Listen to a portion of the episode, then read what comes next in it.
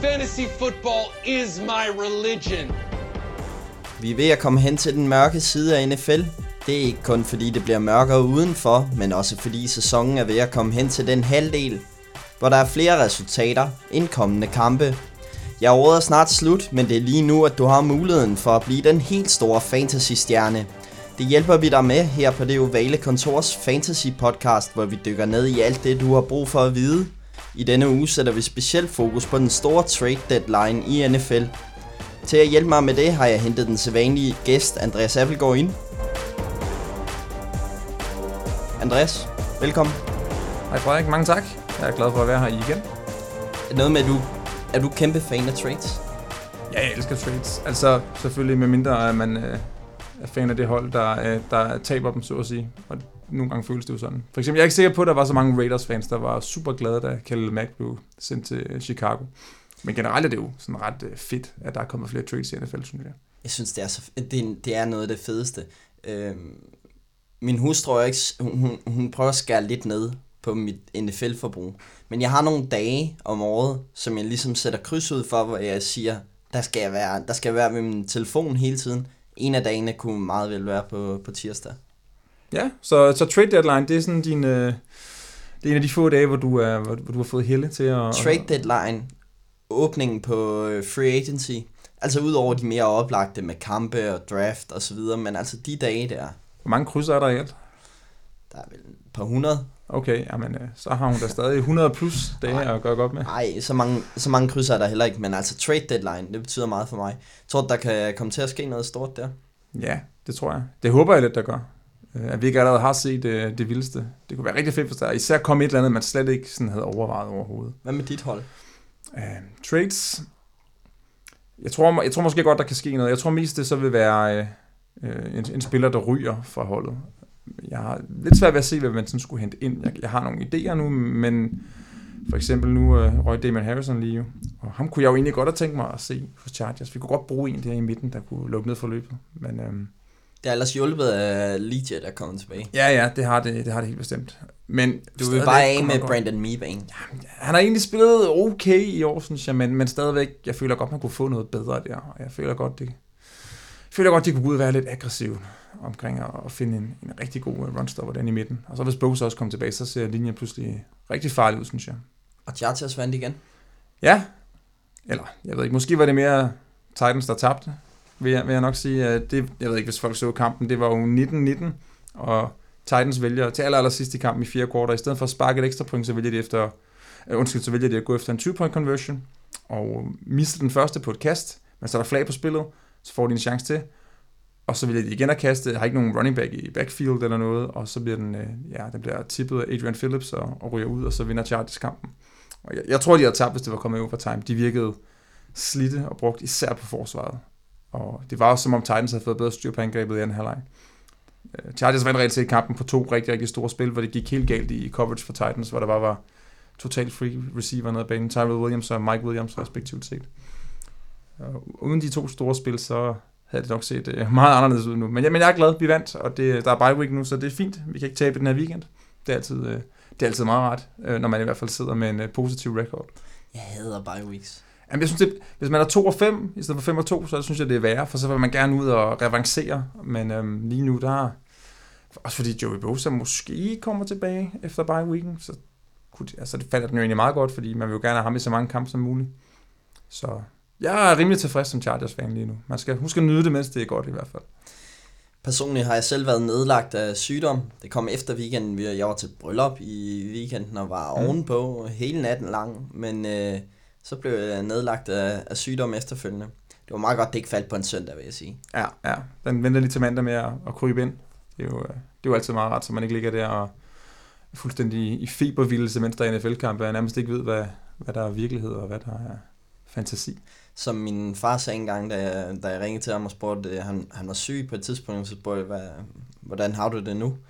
Jo, manden med lægen, han kom lige, men jeg nåede lige at dukke mig. det er sådan en klassisk mandeudtryk, ikke? Man, ja. man føler, at man er, man er på grænsen, men øh, jeg er ved at komme ovenpå igen, håber jeg i hvert fald. Ja, det håber jeg også. Øh, vi skulle have haft Rasmus Jensen med i dag. Ja. Men... Øh, ja, han er her jo ikke, som folk nok allerede nu har lagt mærke til. Altså, det er lige, han, er, han bliver måske, han svarer ikke på vores beskeder. Vi leger lidt med teorien. Bliver han far nu? I det, det her sekund? Det kan godt være, at hans, øh, hans øh, kone er gået i fødsel øh, lige i de her... Hun, hun, er, Øjeblikke. hun er højgravid. Det er jo stort, fordi vi har en, øh, vi har en god vennegruppe. Men der er ikke nogen af dem, der har børn endnu. Nej, Det er det første, første barn. Ja, Ja, det er helt vildt. så det er sådan lidt, øh, ja, det er lidt vildt for alle. Og så, øh, ja, det bliver også spændende at se, hvad der sådan kommer til at ske med hans fritid, øh, når først, øh, når først hun har født og sådan noget. Jeg spurgte ham, om han havde næver på, hvor han sagde, nej, det har jeg egentlig ikke. Jeg har næver på, fordi det er sådan noget med at få et barn ind i vennegruppen, hvordan det kommer til at påvirke vennegruppen og sådan Ja. noget. Det kommer nok til at ændre nogle ting, men øh, det finder vi ud af, kan man sige. Vi er jo allerede begyndt at spille matten hos ham, så det kan vi jo fortsætte med at gøre, Ja, selvom ja. barnet Så er... passer vi bare barnet imens. Det Ja, ja. det kan vi sagtens. passer fint. Måske lidt flere pauser undervejs, så, men øh, Barnet kan jo bare stå ved siden af fjernsynet, så kan vi lige ordne det mellem plays. Eller... ja, ja. Øhm, men ja, vi må se, om øh, Jensen Rasmus bliver far. Indtil videre, så øh, skal vi i hvert fald lave den her podcast, hvor vi. vi har fuld fokus på trades heroppe med trade deadline. Og det bliver jo med fantasy-vinklen på, som altid. Vi har fantasy-brillerne på. Så øh, vi kommer måske ikke til at tale så meget om, øh, om forsvarsspillere.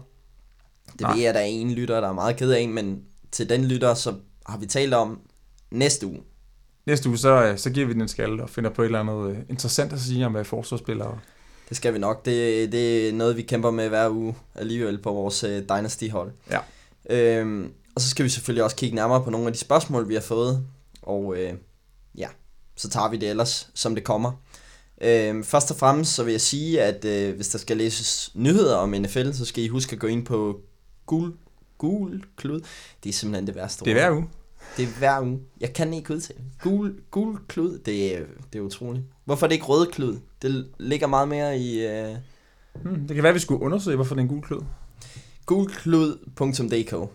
Bær over med, hvordan jeg udtaler det. Derinde der kan du i hvert fald finde alt, hvad NFL-hjertet begærer. Alt fra Claus Elmings momentometer, Claus Elmings spiltips. Så er der alle skribenterne laver analyser om de foregående kampe og kigger også fremad mod weekenden.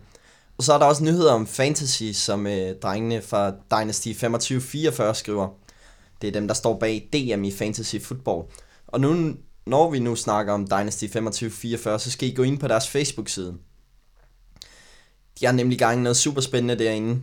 Du kan tilmelde dig i, øh, til DM i Daily Fantasy, hvis du går ind og ser deres øverste post. Det gælder om at sætte det bedste fantasy-hold uge efter uge. Øh, hver weekend inde på lynholdet.dk. Det koster 20 kroner at være med. Men hvis du vinder, så vinder du hele puljen og en plads til DM. Og puljen den er generelt set på 700-800 kroner. Det er jo lune. Ja, det luner altid med lidt penge, og når det kommer derop af, så begynder det at blive sådan relativt sjovt, vil jeg sige. Det vil jeg også mene. Og så husk også at lytte til Det Ovale Kontors podcast. Det er jo vores søsterpodcast. Øh, Det er vores gode venner, som kigger nærmere på NFL. De snakker ikke om fantasy, måske snakker en lille smule om fantasy, men ikke lige så meget som os. Og så kan de helt sikkert øh, give dig et overblik over, hvad, øh, hvad der sker i øh, NFL. Blandt andet Andreas Knappe er tilbage i, øh, i øh, Denver Broncos. Det taler vi om lige om lidt. Ja, det, det er godt nok spændende. Husk at abonnere på Det Ovale Kontor. Der får I både Det Ovale Kontors podcast og Fantasy podcasten. Og så giv det lige et like, Det Ovale Kontor på Twitter og Facebook. Men lad os bare komme i gang med nyheder. Den os. helt store nyhed, også fra et fantasy perspektiv, er Mike Cooper til Cowboys. Hvad siger du? Jeg synes, det er rigtig, rigtig spændende. Egentlig også bare fordi, at der er jo altid det der med, når der er sådan nogle trades her, altså, fordi Amari Cooper har været, i forhold til de første to sæsoner, hvor han var rigtig, rigtig god over 1000 yards, og han lignede jo egentlig en receiver, hvor man tænker, at de næste 10 år, så kommer han til at dominere. Og så har han jo, ja, så har han jo haft en, en, nedgangsperiode, og det spændende er jo så nu, om, om det er fordi, han har tabt et eller andet rent fysisk, om han, jeg så nogle eksperter sige, at han måske ikke virker lige så eksplosiv, som han var til at starte med. Men altså, der kan jo være mange ting, der spiller ind. Det kan også være noget med, at han ikke rigtig bryder sig om at være på holdet og den slags ting. Så hvis han nu han får noget ny luft, han kommer til, til Dallas, og så, ja, så kan det jo godt være, at han genfinder noget, noget form. Og så øh, både spændende for ham, men selvfølgelig også for hele Cowboys-organisationen. Nu tager jeg lige fantasy-brillerne af. Et første rundevalg. Jeg synes, det er alt for meget. Jeg synes, altså, vi, vi skrev en der sammen om det, tror jeg, hvor vi var sådan, jamen det er der jo ikke noget, der kommer til at give, altså, det, det, er bare, det er bare spin det der, det kan de slet ikke få. Jeg tror, var det Eagles, der havde været ude og synes jeg, der gik en historie om, at de har tilbudt et andet rundevalg, så den har jo åbenbart ligget deroppe, hvor der har været. Jeg tror, at Seahawks måske endda var på banen med et andet rundevalg. Ja, så der er jo åbenbart interesse, men det må så også være, fordi andre hold tænker, at de kan forløse Cooper bedre, end det lykkedes for John Gruden i, øh, i Raiders. Det, du bærer også lidt nag over, at Raiders nu har tre første rundevalg. Ja, det ser lidt skræmmende ud på papiret. De kan jo få endnu flere første rundevalg, hvis de trader flere spillere, men det kommer vi selvfølgelig også til lidt senere. Øhm, Amari Cooper, fantasy value. Er der noget der? Det er jo svært at sige, men øh, vi skal jo ligesom have et take på det, og mit er, at hvis du sidder og tænker, okay, mit receiver corps er ikke, øh, det er ikke lige prangende, det er måske ikke lige noget, der vinder mig noget øh, i fantasy i år, så gå ud og hente ham, hvis han er ledig. Jeg tror, han er taget i mange ligaer øh, stadigvæk, men der er jo nok nogen, hvor han er, hvor han er fri. Jeg synes jeg helt bestemt, det giver mening at hente ham ind. Det kan jo være, at det, det var det her, der skulle til, og så begynder han bare at levere fra nu af. Også fordi, øh, som du også nævnte før podcasten, Dak Prescott har faktisk set øh, lidt øh, varmere ud. Det kan jo gøre, at Amari Cooper kommer ind. Øh. Ja, præcis. Altså fordi Derek Carr har i hvert fald ikke set varm ud, lad os sige det på den måde, så det hjælper jo nok heller ikke. Øh, hvis han kommer ind og får en situation, hvor der er en quarterback, også fordi, at han bliver vel øh, uh, right receiver stjernen på det hold, tænker jeg. Det er i hvert fald, må jeg antage, at planen, når de giver et førsteårende valg for ham. Så han skal jo nok få chancen, og hvis han så kan gribe den, og han kan få en god rapport med Dak Prescott, så kan det se rigtig pænt ud, tror jeg, for et fantasy-mæssigt synspunkt. Jeg læste faktisk en interessant ting. Det er, at Amari Coopers bedste kampe er faktisk kommet fra slotten. Ja. Hvilket er lidt bemærk bemærkelsesværdigt. Og de har også Cole Beasley. Så det kan jo være lidt bekymrende. Der er jo det der ja. med Cowboys, de vil gerne have de her receivers. De havde Terrell Owens, de traded sig til Roy Williams, et flop trade, og øh, de havde Des Bryant, og nu har de så Mike Cooper. De, fansene vil også gerne have den her store stjerne ja. og, og, øh, og holde om. Så han vil i hvert fald møde opbakning fra, fra fansene i en periode. Ja, det tror jeg helt bestemt også. Og det kan gøre det nemmere for ham. Ja, men han skal jo stadigvæk levere på banen, kan man sige. Ellers så skal han nok også blive upopulær på et tidspunkt, tror jeg. Især fordi de gav så meget for ham. Ikke? Det er også det, der gør den lidt spændende, den her trade, ikke? fordi det er jo... Altså, det er jo ikke sådan et fjerde runde valg, eller andet, de sender afsted for at få fat i ham. Det er jo et første runde valg, så hvis han pludselig flopper, og de så ikke har det, altså så, øh, så skal der nok komme noget kritik, det er jeg helt sikker på. Lige en anden breaking nyhed. Nu har vi ikke sådan en uh, du du du du du du breaking nyhed. Men uh, Jens Rasmussen har lige skrevet, at uh, han springer over i dag, men det er ret tæt på. Så han bliver ikke far i dag, men men uh, næste, næste pot, gang, så, uh, så, så er han formentlig far. Ja, hun, hun, er, hun er sat til mandag. Lad os lige blive i det danske. Nu taler vi om Rasmus Jensen, den store fantasy-spiller, ikke? Mm. Nu taler vi om Andreas Knappe. Det er ikke så meget fantasy. Man bliver lige nødt til at nævne det, fordi det er Andreas Knappe, og det er Danmark i NFL. Ja. Til Denver Broncos practice squad. Ja. Hvad, hvad siger du? Jeg synes, det er ret spændende. Altså, han har jo været sådan lidt ind og ude af practice squad til NFL, og det har sådan været lige ved at næsten føler man, at han har kunne få en roster spot og måske komme på banen. Og jeg vil egentlig sige, at det er en ret positiv situation nu, fordi de har de har vel tre reelle tackles på rosteren, og så har de en guard slash tackle også. Så hvis der bare kommer én skade, så kunne man jo godt forestille sig, at han bliver hentet op. Ja, fordi de har kun én tackle på, på practice squad PT. Ja, der er vist ikke andre end ham. Og man ser også gerne, lad os sige, at Broncos går ned. Så vil man også gerne teste nogle af de spillere der. Og det er nemlig ja. det, er det, jeg har savnet andre år med Andreas Knappe, det er, at han har været på practice squad, men i løbet af sæsonen er han ikke blevet samlet op af nogen nu er han blevet samlet op, og han er en del af truppen her, hvor sæsonen knækker over. Det synes jeg er et godt tegn. Han kan selvfølgelig komme ind og vise, at han slet ikke er, hvor han skal være, men vi stoler på Andreas Knappe, og hvis han bare viser lidt, som du siger, så skal der ikke meget mere end skade til, så, så er han tæt på spilletid. Nej, det er jo det. Altså, det er jo, man skal jo have muligheden for at kunne vise, om man er god nok eller ej, og han er i hvert fald kommet tættere på at få den. Og så man kan sige, fra hans synspunkt, det med det du siger, så er det jo næsten optimalt, hvis Broncos øh, crasher og bønder herfra, fordi så, øh, så er der måske en større chance for, at de vil hente ham ind og, og se, hvad de egentlig har i ham. Også bare sådan, så de selv kan evaluere, om de synes, det er værd at, og, ja, holde på ham i fremtiden. Men man skal ikke samle Andreas Knap op i fantasy. Nej, det er nok ikke en god idé. øh, Marshawn Lynch, han røg på injured reserve. Er det her øh, afslutningen på Marshawn Lynch? Det, det, det synes jeg er lidt svært at sige. Altså, det, det kunne det meget vel være, men det kan også godt være, at han ikke har lyst til at gå ud på den måde. Det, jeg skal, jeg skal ikke gøre mig helt vildt klog på Marshawn Lynch. Han har jo før været retired og kommet tilbage af den slags ting. Men han er selvfølgelig ved at være oppe i, jeg ved hvor gammel er han nu? Nogle år, 32. 32. Ja, så det begynder at nærme sig inden, skulle man tro. Også bare fordi hold nok ikke kan se en fremtid i ham sådan for alvor. Jeg kommer lige med en spændende teori. Ja. Og det har ikke noget, man skal selvfølgelig bare droppe ham nu på fantasy og sådan noget, men jeg har en spændende teori. Det er en groin injury, så vidt jeg kan forstå. Mm. Det er noget, der varer nogle uger, fire måske.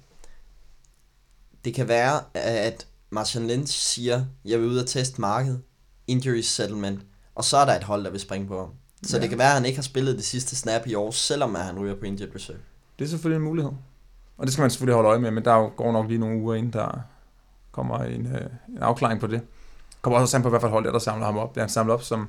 Men, ja, men bliver han givet gå ind og være backup et eller andet sted? Skulle det så være for at få en ring eller noget måske? Nej, men altså, der er hold, der leder efter dem, der kan tage goal line situations.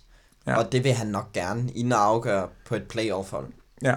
Ja, ja, altså hvis det er den rigtige situation, måske er et playoff-hold, der er en chance for, at man kommer i slutspillet, måske kommer endnu længere end det, og man kan, man kan komme ind og have nogle afgørende spil nede ved goal line, hvilket også i et fantasy-mæssigt perspektiv er ret fint, fordi det er der gode point at hente i. Men det er bare min teori, så lad være med at stack ham. Ja, ej, jeg tror heller ikke. Jeg har selv smidt ham ud nu, fordi jeg havde ham på et af mine hold. Jeg har også smidt ham på injured reserve på mit, øh, Når du havde ham på Dynasty? mit Dynasty-hold, som er simpelthen i kaos. Jeg tog, med de to højeste pick, tog jeg Dalvin Cook og Leonard Fournette. De er begge to skade. Og jeg tog Martian Lynch, og han er også skadet nu. Jeg er virkelig tynd på running back. Ja, Jeg starter Buck Allen uge efter uge, og så, så produktiv er han altså heller ikke. nej. Heldigvis er det PPR. Det hjalp lidt mig den her weekend dog, fordi jeg mødte dig, så Heldigvis slog jeg dig i den anden. ja, det er rigtigt. Jeg, jeg, jeg, jeg var, det gik okay i Dynasty, det gik knap så godt de fleste andre steder, desværre. En anden, der er skadet for sæsonen, måske karrieren også, Billard Powell. Ja, det skulle bare være en ret slem skade, og det er selvfølgelig ærgerligt for Billard Powell, og hvis der var nogen, der havde ham på deres hold. Jeg har selv haft ham tidligere på året, men han røg også ud igen. Men det er jo så meget godt, hvis man har Crowell, fordi jeg tænker, så er der jo ikke så meget tvivl om, hvem der kommer til at få øh, carriesne der, så fremt han selvfølgelig øh, er frisk og klar til kamp. Øh, situationen med Billard Powell er, at det er en nakkeskade, han skal vist opereres i nakken, og så begynder man at tale om, om det kan være karrieren. Han Ja. har jo aldrig været en helt stor fantasy-spiller, men altså, Nej. det er jo stadig et, øh, et tab for, øh, for de, i de dybere ligaer. En anden, der er skadet, ikke for sæsonen, det så sådan ud i situationen, men øh, han slap billigt, det er Sony Michel, Mm. week to week. Øhm, de møder jo Bills i den her uge. Det forventer man ikke, at han bliver klar til, specielt ikke når det er week to week. Packers næste weekend. Kunne være klar der? Altså, ja, det er, det er svært med skader. Men det er jo sådan en kamp, hvor de måske godt kunne bruge ham. Så hvis han er fit nok, kunne jeg godt forestille mig, at de gik ind og, og prøve at se, om ikke han kunne, øh, om ikke han kunne spille den kamp. Men altså, ja, på den anden side igen, så hvem vinder så her? Det er jo nok folk, der har James White, tænker jeg. James White er pludselig meget interessant, og øh, ja, de er lidt tynde på, på running back. De har fået mange skader. Jeremy Hill blev skadet, øh, og Rex Burkhead blev skadet. Så nu er det all James White. Ja, ham har jeg Dynasty, så det passer mig egentlig okay der. Men øh, ja, Og så har de øh, Barner, som nu kommer til at få nogle carries, som måske Ja. kunne være interessant at samle op øh, waiver-mæssigt. I hvert fald øh, tror jeg, han vil få nogle snaps i den her uge, og også hvis han ikke bliver klar mod øh, Packers. Situationen med Sony Michel, når det er week to week, så er det umuligt at forudse. Jeg ser det sådan, enten spiller han i næste weekend mod Packers, eller så sidder han over i et stykke tid, fordi så møder de Titans, og hvis han ikke er 100% klar, så tror jeg heller ikke, de smider ham ind der, og så har de bare i week 11 ja. og så kommer han tilbage i uge 12. Altså fordi du tænker, at Titans, dem, øh, dem føler Belichick og company, de her Ja, dem, nok styr på. Dem, dem, dem kører de. Det er jo Mike Rabel. De har sikkert en eller anden aftale eller et eller andet. ja, det kan godt være. Hvad er det? Operation Pink Pony, eller hvad det er, Mark Sessler fra Round the NFL podcast snakker om. ja, Hvor Patriots sender folk ud for sådan at destabilisere andre hold og gøre det nemmere for dem selv. det er ikke utænkeligt. Josh Allen, han er også stadig ude. Det betyder mere Derek Anderson. Ja, det nu, man skal samle Derek Anderson op? altså efter den pragtkamp, hvor han lavede minuspoint, vel? Ja, så øh, må jeg sige, ja, helt klart nu, gud. Ej, det er en joke. Øh, hold der langt væk fra ham. Det tror jeg, hvis også vi fik sagt det sidste uge. Hold dig langt væk fra Bills. Også øh, det er et svært matchup mod Patriots. Ja, i, i hvert fald på quarterback-positionen. Ja. Running back kan man... Ja, det, ja det, det kan vi også tale om senere måske, men ja. Ja, det kan vi tale lidt om senere. Men i hvert fald øh, ser det ikke godt ud. Han havde 175 yards i sidste kamp, Derek Anderson, og øh, tre interceptions og en fumble. Det gav minus to point i, øh, i en almindelig liga. Nogle andre, der er ramt på skader, det er Miami Dolphins. De fik både Kenny Stills, som formentlig er ude i et par uger, og så øh, Wilson. Ja, Jamen, de ringede faktisk til mig, men øh, jeg sagde, at jeg har simpelthen ikke tid lige nu til at spille wide receiver for dem. Men øh, de hentede jo øh, Leon til Carew op, som jeg øh, faktisk snuppet i vores Dynasty Liga. Så øh, det bliver spændende at se, om han kan komme ind og levere noget. Han var jo et højt draft pick for år tilbage. Jeg mener, han blev taget i tredje runde eller sådan noget. Så der er noget upside omkring ham. Og de har ikke så meget inde. De har Devante Parker, og så har de Daniel Mendola. Så de er utroligt tyndt besatte. Ja, og det er ikke fordi Devante Parker har været nogen world beater, øh, så ham skal man nok ikke forvente super meget af. Så jeg tror, at Carew skal nok få en chance for at gå ind og vise, hvad han kan. Det bliver i hvert fald øh, spændende at se, når du lytter til den her podcast, så er øh, Thursday Night spillet, og så må vi se, hvordan øh, Carew har, har klaret det, og om Andreas har gjort det rigtigt i at hente ham ind. Nogen, der har hentet en uh, spiller ind, det er New York Jets. De har hentet Richard Matthews. Hvad siger du til det?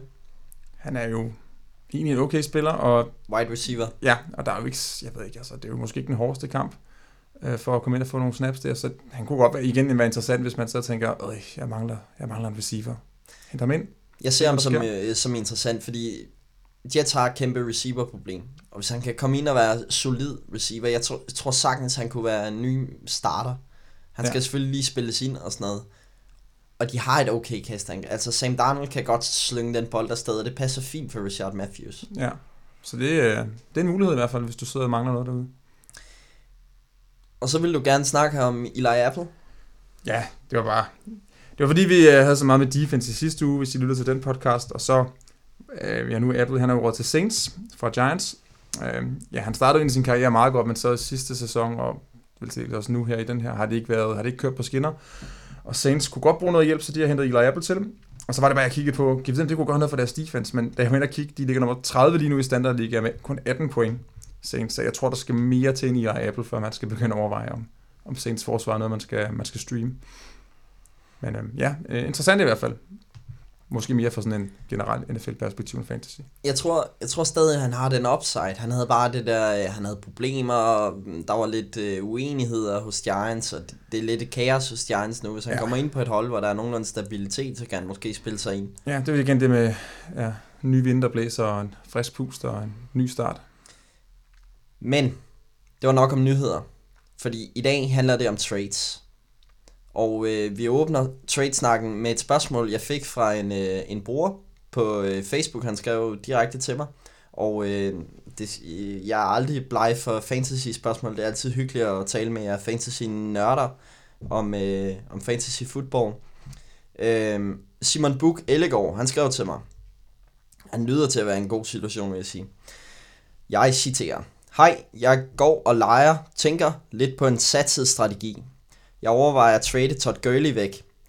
Det overvejer jeg, overvejer jeg, fordi jeg år efter år har tabt fantasy slutspil, fordi mine spillere er kommet i slutspil i virkeligheden, og dermed bliver sparet.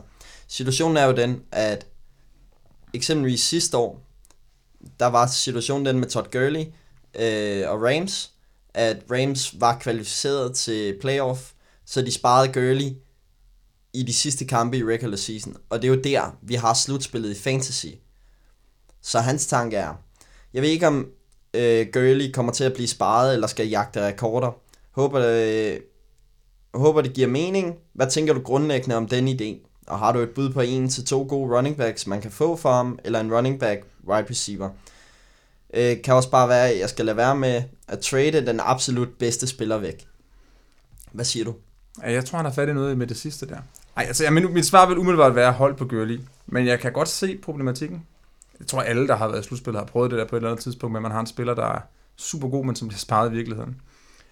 Det jeg tænker er bare, altså hvis du har en, hvis du er en liga, hvor der er nogen, der for eksempel vil give en, en Melvin Gordon og en DeAndre Hopkins eller sådan noget til dig, hvor du får to rigtig gode spillere for ham, så ja, så kunne man godt overveje det.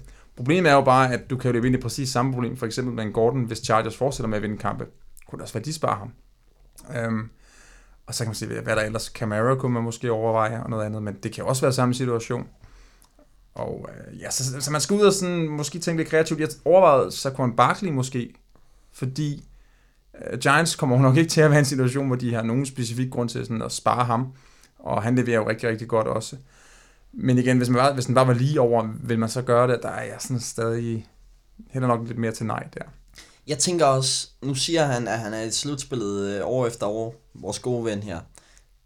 Men Todd Gurley er vel også billetten til slutspillet. Han Ja. risikerer jo ikke bare trade Todd Gurley væk, men også sin billet til slutspillet, så kan det være lige meget jo. Ja, det kommer selvfølgelig an på, altså, hvordan det ser ud i den liga, og hvor, hvor Ja, om der kommer han også 8 er. ud af 10 i, i slutspillet og alt det der. Ja, så er det selvfølgelig øh, måske ikke den store bekymring, men, øh, men ja, det skal man selvfølgelig overveje. Øh, også bare generelt som til alle andre lytter, der sidder måske og overvejer nogle af de samme ting. Ja. Så, øh, så skal man i hvert fald sikre sig, at man kommer i slutspillet, for hvis ikke man gør det, så kan man ikke vinde.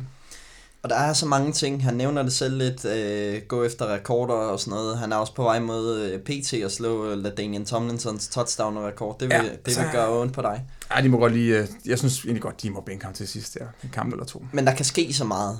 Altså, Rams kan vinde fra nu af, og indtil vi kommer i slutspillet i Fantasy, så har de måske stadig at spille for the perfect season, altså ja. at vinde resten af kampene. Det kan også være, det tror jeg ikke, de vil gøre. Der tror jeg, de vil spare. Sean McVay sparede blandt andet alle sine spillere i preseason, Ja. så han er meget for at spare. Øhm, men det kan også være, at Rams de har et tough schedule de kommende uger. De skal møde Patriots, mener jeg. De skal møde øh, Packers. Saints skal de også møde. Jeg ved ikke, om de skal møde Patriots. Det er også lige meget. De, de har i hvert fald nogle, øh, nogle, nogle svære matchups, øh, som, som gør, at det hele, hele situationen kan blive ændret for Rams, så de rent faktisk skal ud i en, og kæmpe med Saints om at få first seed. Og så er der noget at spille for. Ja. Øhm, min anbefaling. Hold på Todd Gurley, men så i u 12, u 13, måske lidt før, afhængig af hvor aktiv øh, dine øh, konkurrenter er, så gå ud og samle Malcolm Brown op, deres backup running back, som faktisk får rigtig mange snaps, fordi de sparer allerede Gurley en del, når de er meget foran, og han er en god, rigtig god running back. Og lad os sige, at han kommer ind og får lov til at få startende øh, running back carries. Altså så er han faktisk en, øh, et godt supplement. Ja, så det er sådan en klassisk handcuff-situation, hvor man garderer sig selv, hvis øh, ja, uheldet, eller hvad man skal kalde det, skulle være ude, og Todd Gurley ikke spiller i de sidste par kampe. Så der er noget i det, og det kan man jo også kigge på andre. Eksempelvis, øh, det kan være Saints bare Alvin Kamara, eller, eller Steelers bare, eller Patriots bare. Der, der er jo mange hold, der kan ende med at, at spare, og det, det kan jo åbne op for noget, noget handcuff. Ja. Så jeg vil hellere gå den vej, og så holde på Todd Gurley. Ja, jamen det... øh, Men det er en interessant situation, og det er også noget, vi kommer til at tale om i de kommende podcast. Forberede os lidt på playoff. Hvad skal man gøre? Tænk lidt fremad. Ja. Øhm, det er noget, vi vil kigge nærmere på. Men det, som det handler om i dag, det er jo selvfølgelig øh, trades. Ja. Og øh, vi har den sædvanlige waiver pickups. Men nu er podcasten lidt sent, så nu kigger vi frem mod næste uge, hvor der kommer trades. Øhm, så de her spillere, vi nævner nu, er mulige waiver pickups i din liga, hvor værdien kan stige på grund af et trade. Og nu, nu kigger vi lidt ind i fremtiden og Ja. ser, hvilke trades der kan ske.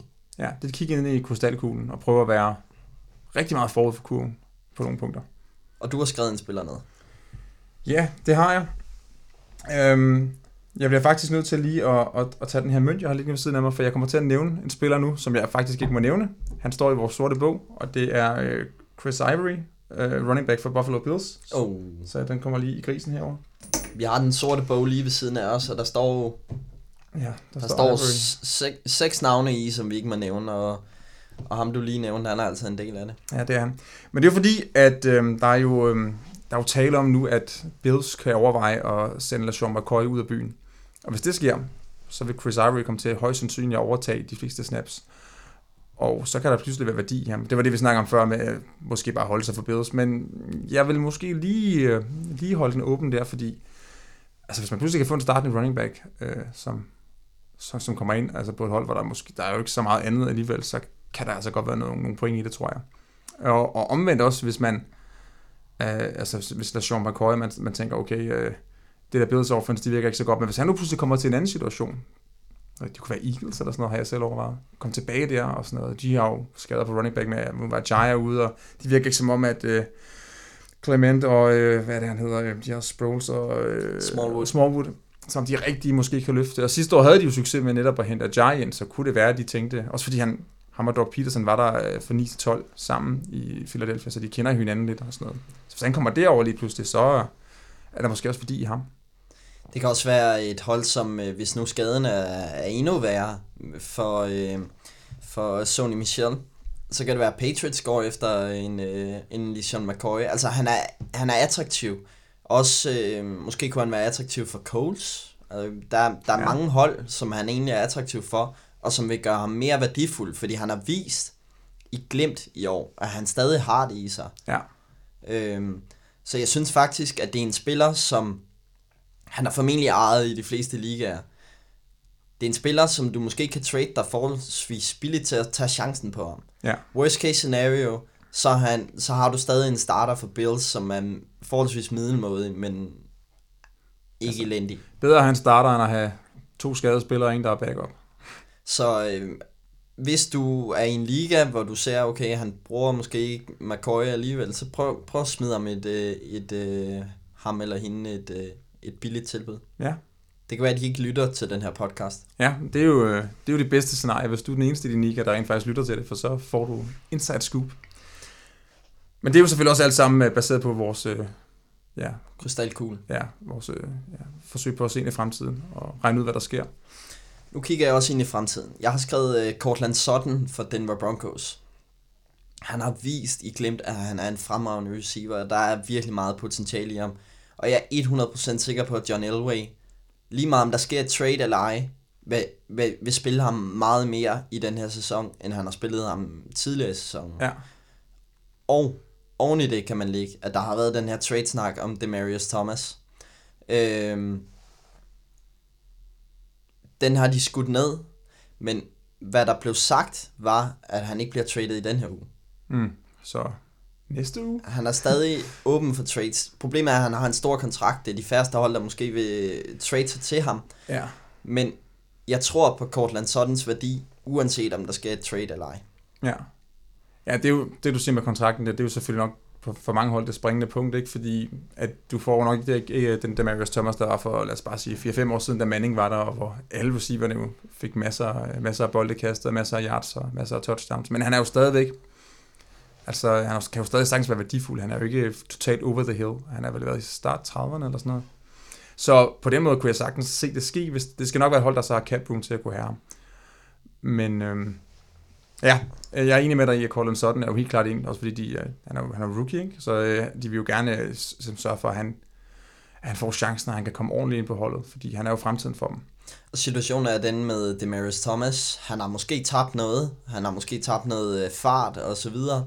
Han er stadig en god receiver. Han har ikke haft en god quarterback, siden Peyton Manning stoppede. Det er altså snart mange år siden. Ja. Hvis han kommer ind på et hold, igen, det er altid nemt at tale om Patriots, for de trader sig altid, men hvis han kommer ind på et hold med Tom Brady, så er det altså pludselig en virkelig, virkelig skarp receiver, du ja, får. så har du Josh Gordon og, og Thomas. Ja, det kunne, jeg, det kunne jeg også godt se uh, komme til at, at give en masse point til nogle, uh, nogle heldige fantasy der. Jeg har faktisk selv på et hold, så det ville jeg måske ikke have, hvis, uh, hvis det skete. Du har skrevet flere på? Øhm, ja. Øhm, den her, det, det er faktisk en, hvor man kan sige, der er det nærmest allerede interessant nu, fordi det, jeg skal have Dak Prescott, quarterback for Cowboys, og det er jo så baseret på Amari Cooper traden. Og baseret på, at han de sidste to uger faktisk har leveret rimelig hederligt i fantasy. Han havde, ja, hvad var det, 29,5 point for to uger siden, og så havde han 20,2 øh, her i, øh, i den, den weekend, der lige har været. Så det ser ud som om, det han trender den rigtige vej. Og hvis du så tilføjer et våben til et receiver der ellers ja, i den grad mangler det, og Amari Cooper, som vi snakker om tidligere, måske øh, ja, har godt af at, at få et sceneskift, så kan det jo være, at der lige pludselig udvikler sig noget der, hvor Prescott får et, øh, et nyt våben, der gør, at han kan holde den her, øh, den her positive øh, formudvikling, han er inde i lige nu. Øh, det er selvfølgelig også, hvis du har en anden god quarterback, så det er måske ikke så relevant. Men hvis du sidder og tænker, jeg, jeg har egentlig ikke rigtig, øh, jeg, jeg har egentlig ikke rigtig en fantastisk starter, så kunne det være værd lige at overveje den situation. Ja. Vil du, vil du gå med det selv? Øhm, jeg har et enkelt hold, hvor, hvor min quarterback-situation er lidt øh, dicey, kan man sige. Men, så der kunne jeg godt overveje det, men for de fleste hold øh, har jeg egentlig okay spillere. Der har jeg Matt Ryan for eksempel, eller Andrew Luck, så der er det måske ikke så relevant. Men hvis man sidder med en, øh, med en dårligere quarterback, der ikke rigtig har leveret, så, så ja. Men... Der er mange ligaer, hvor... Jeg ved ikke, hvad det er, men der er mange ligaer, hvor, hvor man har en eller anden ting med, at man skal have mange quarterbacks på holdet. Ja, det snakkede vi også lidt om i sidste uge, ikke? det der med, at folk stacker dem. Og det betyder, at der er få quarterbacks ude på markedet. Ja. Og der kunne han godt være attraktiv at, at hente ind. Ja, der kan jo også komme en skade, altså Gud forbyde dig til nogle af de store stjerner, og så pludselig så står man bare og har et gabende hul. Og når du lytter til den her podcast, så skal du samle ham op, når du lytter, og ikke næste uge. Fordi lad os sige, at øh, Dak Prescott har en rigtig god kamp i weekenden, så vil alle have ham på, øh, på waveren. Så, ja. så du tager lige skridtet og tager ham nu. Ja, du kan nok godt finde plads. Der er altid en eller anden... Og lad os sige, at han får en dårlig kamp, så smider du ham ud på waveren i næste uge, så er det jo... Ja. Så det er sådan relativt, øh, altså der er ikke en helt stor sådan risiko ved det, og gevinsten kan være ret stor. Vi talte lidt om, øh, om ham her øh, lige før med Miami Dolphins receivers. Det var til Parker. Der har været meget uro omkring ham. Han er jo tidligere første rundevalg, og han har ikke levet op til det. Og han har været meget udskældt i Miami, og øh, han siger selv, eller agenten siger, at øh, Parker får ikke de chancer, han skal have. Han er på trade-blokken. Det er ikke til kun i tvivl om. Det kan selvfølgelig have ændret sig lidt med skader og så videre. Men hvis Dolphins kan få god værdi for en spiller, som de alligevel ikke bruger så meget. Jeg kan godt se, at Devante Parkers værdi stiger igen. Lidt af samme situation, nu taler vi om Demarius Thomas. Hvis han kommer ind det rigtige sted med en god quarterback, Ja. så bliver han pludselig interessant. Hvad tænker du, der er muligheder? Lad os sige, at han ryger til... Coles har ikke meget mere end T.Y. Hilton. Eksempelvis. Øhm, vi kunne også, hvis Eagles prøvede at gå efter øh, Amari Cooper, så, har, øh, så er det et tegn på, at de har brug for en receiver. Ja. Det samme med Seahawks. De har jo Doug Baldwin, men de kunne godt bruge en på den modsatte side, hvor de har Tyler Lockett ind i, ind i slotten. Så der er nogle hold, hvor han kunne gå ind og, og være attraktiv. Så er spørgsmålet så bare, om det er manglen på den rigtige situation, og manglen på en god quarterback, der er, der er hans problem, eller om det er, det var til Parker selv, der bare ikke er god nok. Det er jo det, og han har også kæmpet meget med skader og så videre, men der er, noget, der er noget upside omkring ham, og det er jo det, man taler om i fantasy, fantasy football, det er jo upside, vi leder efter. Ja, præcis. Og igen, altså ja, det er en relativt lille risiko at tage, hvis du kan få fat i ham øh, billigt, eller ja, hvis han bare ligger tilgængelig, hvilket han sikkert også gør en del ligaer. Det er jeg ikke til i tvivl om. Nej, det er heller ikke. En, der også øh, ligger tilgængelig i mange ligaer, det var en, jeg gerne ville have den sorte på, men du sagde nej. Nu har du ham med her i trade waveren. Det har jeg, ja. Det er Travis Benjamin, receiver hos Chargers. Og øhm, sådan som situationen er lige nu, så har han jo egentlig ikke, altså de har ikke nogen noget behov for at bruge ham, fordi de har de to Williams, Tyrell og Mike, og så har de Keenan Allen. Og der er han på en eller anden måde lidt uh, the odd one out, også fordi han jo er sådan en speedster, og Tyrell er også ret hurtig, så de bruger lidt ham i den rolle. Så man kunne godt forestille sig, at Chargers tænker, okay, kan vi få et pick her, så, øh, så vil vi gerne sende ham ud af, ud af byen, ud af kommunen. Og så kan han måske lige pludselig ind på et hold, der, der er meget tyndt besat, hvor han kan blive den der dybe trussel. Måske lidt sådan en hit and miss type stadigvæk, men igen, de der kampe, hvor han lige griber en 60 yard bombe for et touchdown, så lige pludselig så har han givet rigtig, rigtig god værdi, hvis man sidder og mangler receiver at starte. Så han kunne helt bestemt være et interessant pick-up. Ja, jeg ved ikke helt, om jeg køber den jo, fordi han, han mangler at vise noget stabilitet. Ja, men det er også det. Jamen, altså, du, du køber en lotto-kupon et eller andet sted, men den kan godt give gevinst, og det gør den jo nogle gange. Og igen, lidt eller det var en til Parker. Det skal være den rette quarterback. Det nytter ikke, når han kommer ind på et hold øh, hos Cardinals, hvor Josh Rosen er sådan lidt on and off, eller han ryger til Bills, eller... Nej, så er det lidt ligegyldigt. Ja. Men det er jo igen det med, altså, så tager man chancen, og så siger man, okay, det ramte jeg ikke lige noget på her, og så kan man jo altid smide ham ud igen i næste uge. Lige præcis. Det er hit og miss. Ja. Øhm, det, som vi skal tale om nu, det er jo det, som de også taler meget om i NFL. Det er jo hele situationen om Jacksonville Jaguars og deres quarterback. Ja. Blake Bortles, han blev bænket i, i weekenden, og øh, han er blevet udråbt som starter igen her i London-kampen mod øh, Eagles. Øhm, men, men situationen den er ikke holdbar for Jacksonville. Deres forsvar har mange ældre spillere, Calais Campbell blandt andet. Altså, de har virkelig satset stort på, at de vinder Super Bowl et af de her år. Ja. Og det, der mangler, det er en god quarterback. Ja. Man kunne godt se dem lave et trade op mod trade deadline og få den quarterback ind. Mere kan man lægge til, hvorfor det skal ske nu. Det er fordi, efter London-kampen, så har de en bye week, så de har to uger til ligesom at få kørt den her quarterback ind. Ja. Så vi har kigget lidt nærmere på, hvilke quarterbacks, der kunne ryge til Jacksonville. Og vi må bare være ærlige at sige, alle kan gøre det bedre end Blake Bortles. Ja, det er vel lidt tanken. Der er selvfølgelig forskellige veje at gå, hvis man sidder i Jacksonvilles øh, hovedkvarter og tænker, okay, vi skal ud og finde en nu. Um, en jeg selv overvejede, øh, det var, og det, det er sådan lidt, det er Tyrod Taylor, ikke? som øh, det er ret tydeligt at Cleveland nu, det er The Baker Mayfield Show, og han er ligesom lidt en, en afterthought, han er, han er ikke længere super relevant der, og han er jo sådan en, der er, er ikke fantastisk, men han kan godt give et eller andet om, og, og levere noget positivt, hvor Blake Bortles lige nu virker det som om, altså nærmere trækker den anden vej. Han kan ikke engang bare rigtig holde sådan uh, ground zero-agtigt på quarterback-positionen. Og ham tænker jeg jo, de kan få fat i relativt billigt. Jeg ved ikke, hvad skal, hvad skal man af med for at få en Tyrod Taylor? Altså, kan man få ham for et fire runde valg, tror du? Ja, max. Tror, ja. jeg, tror endda, at det kunne gå lavere, ikke? Ja, så på den måde, så er det, det vil være en billig investering. Det er ikke noget, hvor du skal op og give virkelig meget for at få ham, og så får du, må vi formode, en, en bedre quarterback ind. Så er der selvfølgelig en masse andre ting med, hvis han kommer ind og sådan noget, og fordi, altså ja, han er, igen, han er jo ikke helt vildt super øh, top quarterback i ligaen, så kan der måske komme noget intern uro, tænker jeg også, sådan noget i, i locker roomet og sådan noget, men, men det kunne i hvert fald være en, en måde at gå ud og prøve at adressere det her problem, de har på. Men der er allerede uro i locker room, så jeg tror bare, de vil være glade for, at der kommer en anden quarterback. ja, det er måske rigtigt nok. Men øh, situationen er jo den, at hvis man ser på Jacksonville, de har jo et godt forsvar, det er underpræsterer PT, men det kan jo måske også være manglende motivation. Men, ja. men de har jo et godt offense. Fournette har været ude, men han kommer tilbage. De har også hentet Carlos Hyde ind. Og de har gode receivers. De har Keelan Cole, de har Didi Westbrook, de har Dante Moncrief, som faktisk spiller godt i øh, lige for tiden.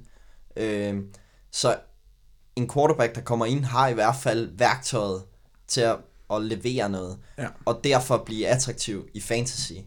Også hvis forsvaret leverer og bliver mere motiveret, så får man mange gode udgangspositioner og nemme point. Ja, det er helt rigtigt.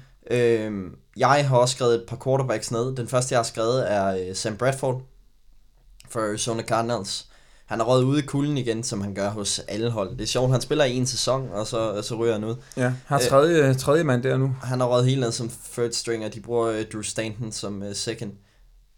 Jeg kunne godt se Cardinals trade ham væk og få et pick for det. Øhm, og det er noget af det samme som Tyra Taylor. Det, det behøver ikke at være meget mere værd. Og jeg tror, at Sam Bradford kunne gå ind. Jeg siger ikke, at han er nogen god quarterback, men jeg ser ham stadig bedre end Black Bortles jeg tror, han kunne pludselig blive attraktiv i fantasy, hvis han kommer ind på det hold. Ja. Det tror jeg også, synes, også, du har ret i, men det er jo altid sådan lidt, altså med Sam Bradford der, ja, som du siger, så han, han kommer altid ind, og så ser det meget godt ud, og så ryger han ligesom lidt i glemmebogen igen. Men det kan være, at det er lige det, de har brug for i den her sæson, og hvis han kan komme ind og, og i hvert fald bare levere her, så kan man sige, så har de ligesom købt sig, øh, købe sig en funktionel quarterback resten af sæsonen, og så kan de jo så altid kigge på i offseason, om de skal gøre noget. Det skulle de nok allerede have gjort i den forgangne offseason, men det gjorde de ikke. Så nu står de i den her situation, hvor de et eller andet sted også er nødt til at tage en, en chance, fordi øh, ja, altså hvis ikke du gør noget, så, så har du bare Blake Bortles øh, resten af vejen, øh, og så tror jeg faktisk ikke rigtigt på det. Det må jeg indrømme. Så noget skal der jo ske. Og han igen, som du siger, kan være, han må være rigtig, rigtig billig. Tror du, Tyra Taylor ville være bedre hos øh, Jaguars, end øh, Sam Bradford ville? Nej, jeg, tror, jeg tror egentlig, Bradford vil fungere bedre, tænker jeg. Øhm, bedre, han er bedre til at kaste bolden, simpelthen. Altså, det, så det er sådan lidt det, hvor Taylor selvfølgelig er lidt bedre med, øh, er mere mobil og bedre med, bedre med fødderne. Men jeg, der vil jeg nok, ja, der vil jeg måske nok egentlig hellere have Bradford, og så tage chancen der. Den sidste, jeg har skrevet ind der, og det er jo, det kunne være attraktivt. Derek Carr. Ja. Vi bliver nødt til at tale om det. Altså, John Gruden, han har sagt, jeg trader ikke Derek Carr. Men han sagde også, jeg trader ikke af Mike Cooper. Ja, det er han også... sagde også, jeg trader ikke Khalil Mack. ja, og det er, også, det er også det, man hører fra sådan, øh, dem, der har kontaktet til spillerne, og sådan, de siger, altså han siger jo en ting, og så gør han noget andet, og det er jo sådan meget det, der er problematikken i det. Det var også, så vidt jeg husker, i hans år i Tampa og sådan noget, noget der altid var sådan et, et issue, der, der krøb frem, det der med, at Ja, altså, at Gruden er meget, meget svær sådan at, eller det eneste, man nærmest skal sige, det er, at hvis han siger noget, så kan du være helt sikker på, at han også overvejer de andre muligheder. Så jeg, Ja, især nu også for holdet, der har været de her historier med, uh, ja, hvad hedder det, David Carr, uh, ja, Derek. Derek Carr, uh, han græd eller sådan noget under den ene kamp der, hvor han var, ja, var blevet ramt og sådan noget. Altså de der ting med, hvis, hvis spillerne ikke rigtig køber ind på ham, og Gruden måske tænker, nej, jeg skal have min egen mand ind eller eller andet på et tidspunkt, og ja, jeg ved ikke, man må sige tænke, men altså måske tænke lidt i den her sæson, og så sige, så er det næste år, med alle de der første rundevalg, og man kan vel få, altså du får vel mere end et første rundevalg, hvis du trader Derek Carr væk. Det tænker jeg. Jeg tror ikke, øh, Jaguars er bange for at smide noget efter det, som jeg siger, det er win now, og de tænker, okay, vi, vi, vi giver det her første rundevalg, men det er jo også med tanken om, at de kommer i playoffs, så det, det er dybt første rundevalg. Så ja. det er praktisk talt næsten et andet rundevalg, altså specielt hvis de har tanken om, at de kan vinde Super Bowl, ikke? Ja.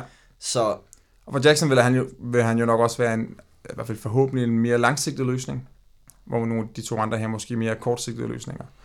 Og i forhold til fantasy, altså hvis Derek Carr kommer ind der, som du siger, der er talent, og hvis, og hvis han også bare skal bruge en ny situation, så kan det være, at han lige pludselig, for, ja, hvad er det på der var han jo, der snakkede folk jo nærmest om som MVP-kandidat, ikke? Så hvis, altså det niveau må et eller andet sted stadig være der, tænker jeg.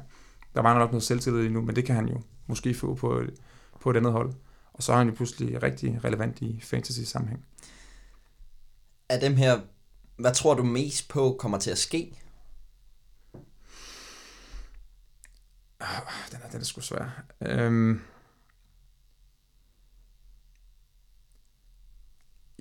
Min logik vil sige mig, jeg, jeg, altså jeg vil tage Bradford, hvis jeg var det, men, men der, der er et eller andet i mig, der også bare tænker, den der car-ting, og jeg ved ikke, jeg tror nærmest også, Gruden, han feeder lidt på det der, øh, det der sådan med at gøre det, som sådan, øh, skaber røre i andedammen, ikke? Så, så, så, en af de to, jeg tror måske ikke så meget på Tyler Taylor egentlig, jo mere jeg tænker over det.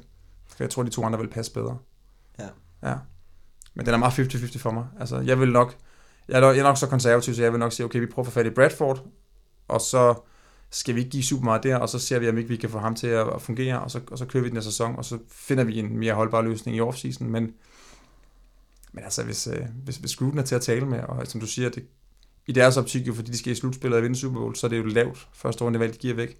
Nok ikke, hvor du alligevel får en, en top quarterback. Så, så kunne jeg faktisk godt, øh, jeg kan godt se det ske. Jeg har også lidt lyst til, at det sker, tror jeg. Men øh, det er sjovt, man, hø- man hører jo mange rygter og sådan noget, men der har faktisk ikke været så, så meget snak om Sam Bradford. Så her i Det Ovale Kontors Fantasy Podcast, der hørte du det først fra ja. min side. Sam Bradford, Jaguars. Det, det er manden. Det, øh, det tænker jeg bare. Men øh, nok om det. Nu leger vi lejen. Nu leger vi en leg. Vi har, vi har kørt den før i, øh, i øh, Fantasy-podcasten. Den hedder Jeg er GM. Situationen er den. Jeg kørte den med Rasmus, i dag kører den med, øh, med Andreas. Situationen er den. Vi forestiller os, at vi har alle spillere kan trade alle spillere. Altså det er et hypotetisk scenarie. Vi vil bare give et billede af, hvem vi ser er attraktive. Så vi ringer til hinanden. Jeg har fået at vide, det lyder ikke godt, når vi selv laver ringetonen, så nu finder vi øh, ringetoner frem for mobilen. Og så tilbyder vi hinanden, og så prøver vi at få hende med, hinanden med på et trade. Og øh, lad, os da bare, øh, lad os da bare komme i gang, fordi jeg har altså et, øh, jeg har et, jeg har et godt trade til dig i, i støbeskeen, for, øh, for at være helt ærlig. Nu skal jeg lige finde øh, ringetonen frem. Øh, Yes. lad os prøve. Øh, der er jo så mange øh, at vælge imellem, men øh, når nu jeg ringer til dig, så bliver det en, øh, det bliver en nathul.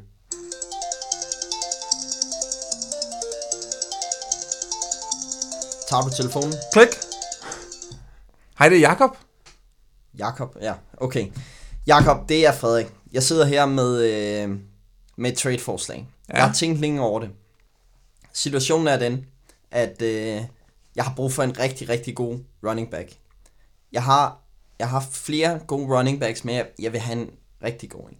Og jeg vil have David Johnson. Jeg tror på ja. David Johnson. Jeg kan se, du har kæmpet lidt med ham. Du har startet ham i de forkerte uger. Du tror ikke rigtig på ham mere. David Johnson, han skal min vej. Du får Philip Lindsay. Så bare lige over. Hvad siger du? Mm, ja, men det er også bare, nu har jeg holdt fast i, det, jeg synes stadigvæk, at der er kvalitetsforskel. Er der noget andet, du kan smide oven i der? Altså, jeg tænker, jeg kunne også godt, altså mit receiverkorps er sådan lidt øh, uh, on-off. Jeg har også nogle bye weeks og sådan noget der. Jeg kunne faktisk godt bruge uh, måske bare sådan en øh, um, VR2 eller VR3 til lige at sweeten the pot. Okay, så hør her. Jeg har, hvad, med, hvad med Christian Kirk? De har fået en ny offensiv koordinator. Brian Leftwich er kommet ind. Han skal helt sikkert nok få, nok få gang i Josh Rosen. Vi ved, der er god kemi mellem Josh Rosen og Christian Kirk. Offense kan kun blive bedre for Cardinals, og han har stadig været nogenlunde produktiv. Du får Lindsay og Kirk, to rookies, og jeg får David Johnson. Ja. Yeah. Altså, jeg har også hørt øh, på et podcast, at øh, Kirk, ham er der, er der fremtid i, så... Ved du hvad, Frederik, det tror jeg, vi gør. Vi gør det Skal vi simpelthen. bare gøre det? Vi gør det, så hej. David Johnson. Jeg tror på, at David Johnson bliver bedre. Ja, ej, det gør han nok ikke. Så, så jeg, øh, jeg sender Christian Kirk en vej, og så får jeg David Johnson. Så det bliver lidt Cardinals trade, kan man sige. Ja. Super. Yes. Så, så er det min tur til at finde en, øh, til at finde en, øh, en, en, en ringetone her. Nu skal jeg lige se, om jeg kan finde noget her.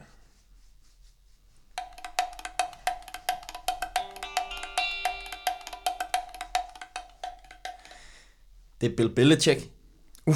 Hej Bill. Ja, det er jo lidt spøjst, at vi lige kan Jeg er sammen. altid klar på et trade. Nej, jamen, det er Andreas, du ved, din danske ven. Jeg, Øh, jeg kender dig ikke. Nå, nej, okay, jamen det er også bare... Hvorfor skulle jeg trade med dig? Jamen, det, det synes jeg, du skal, fordi jeg har et godt tilbud til dig. Eller, det må vi jo se, om du synes, det er. Ja, nu skal du høre, øh, jeg er i den situation, at jeg jo har øh, to gode quarterbacks på mit hold lige nu. Og øh, det er Andrew Luck og Matt Ryan, og det er sådan lidt, det er sådan lidt, øh, jeg kan jo ikke starte dem begge to desværre. Omvendt så ved jeg, at du, øh, du sidder der og starter, øh, og starter øh, Derek Anderson hver uge. Jeg, jeg forstår ikke helt, hvad du har gang i. Øh, så derfor så tænker jeg, var det ikke noget med, at du fik Andrew Luck, og så, øh, så får jeg noget hjælp på running back, hvor jeg jo øh, er hårdt ramt af skader. Jeg kunne godt, øh, jeg kunne godt bruge øh, James White. James White. Ja, jeg tænker, altså du, Sonny Michel kommer over til, til, tilbage. Ikke? Ham var du også, fordi Bill Belichick, du har jo kun dine egne spillere på holdet.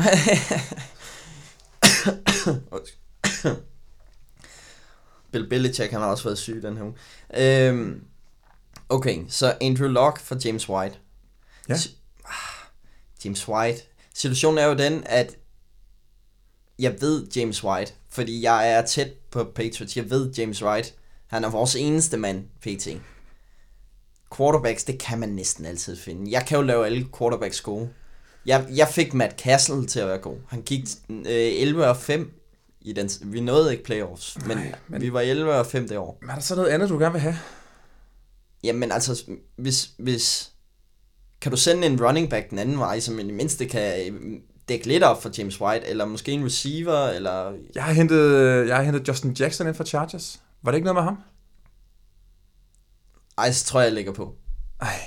Nå, men øh, vi, vi, snakkes måske ved til næste sæson så, Bill. Nå, ej, jeg gider ikke at tale med dig. Nå, okay. Ja, Bill Belichick, han, han er nogle gange nemmere, nemmere at lege med. Jeg er bare glad for, at jeg er en liga, men jeg synes, det er ret fedt. Det er også vildt nok. Ja. Hvordan er du kommet i den liga? Det, øh, jeg tror, jeg var fuld en aften, og så fik jeg en eller anden e-mail, og så, øh, og så pludselig så var jeg bare med i den. Hej så, det er Jakob. Hov, jeg har ikke lige fået taget telefonen. Jakob igen? Ja, det er Jakob igen. den anden Jakob den her gang, det var med K før, nu er det med C. Og du ved selvfølgelig ikke, hvad jeg snakker om, fordi du har... Det er Bill Belichick igen. Og hej Bill. Jeg vil gerne lave nogle trades. Jamen, øh, cool. Altså, jeg står nede i Netto, men jeg kan vel godt lige... Jeg har lige et par minutter. Situationen er den, at øh, Sony Michel, du så selv, han blev skadet. Ja, det er rigtigt. Jeg er tønd på running back. Det er også ærgerligt for jer. Men jeg har til gengæld en klasse receiver, jeg kan sende den anden vej. Ja. Hvad siger du til at få Alton Jeffrey? Eagles, de bliver kun bedre fra nu af. De skal i playoff mode. Carson Wentz spiller sig varm. Du skal ikke kigge på, at han kæmper lidt med rygskade og sådan noget. Det skal du ikke tænke på. Han skal nok være der. Så jeg får Alshon Jeffrey. Du får Alton Jeffrey. Jeg skal have Kerryon Johnson for Detroit Lions. Jamen, han er jo... Øh, nej, jamen, det, det, går jo. Jeg har jo ikke... Hvad skal jeg så starte på running back? Du må da du må, så må du, du må kaste et eller andet efter mig der, fordi ellers så, så har jeg jo ikke noget billede. Så, så, så, ja, så, ja, det, det hjælper ikke noget. Så, så, så bytter jeg bare øh, en svaghed væk for en anden. Så du skal have en running back den anden vej også. Ja, du må have et eller andet der gemt væk. Ah, men jeg, jeg har en, men jeg... Okay. Alton Jeffrey for Kerryon Johnson. Så får du Nick Chop med i... Øh... Den er solgt.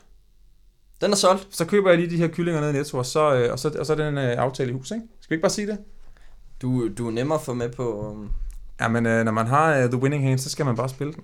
Hvorfor øh, fik øh, Nick Chop dig til at hoppe med? Jamen, han er, han er fremtiden nu. Nu er der, nu er der ikke nogen height, så, øh, så, tror jeg, så tror jeg på ham. Altså, og det er også bare, så har jeg jo ingen at starte. Det er jo det, der er mit problem. Hvis jeg bare lavede et andet trade, så ville jeg jo lige pludselig bare have et andet hul.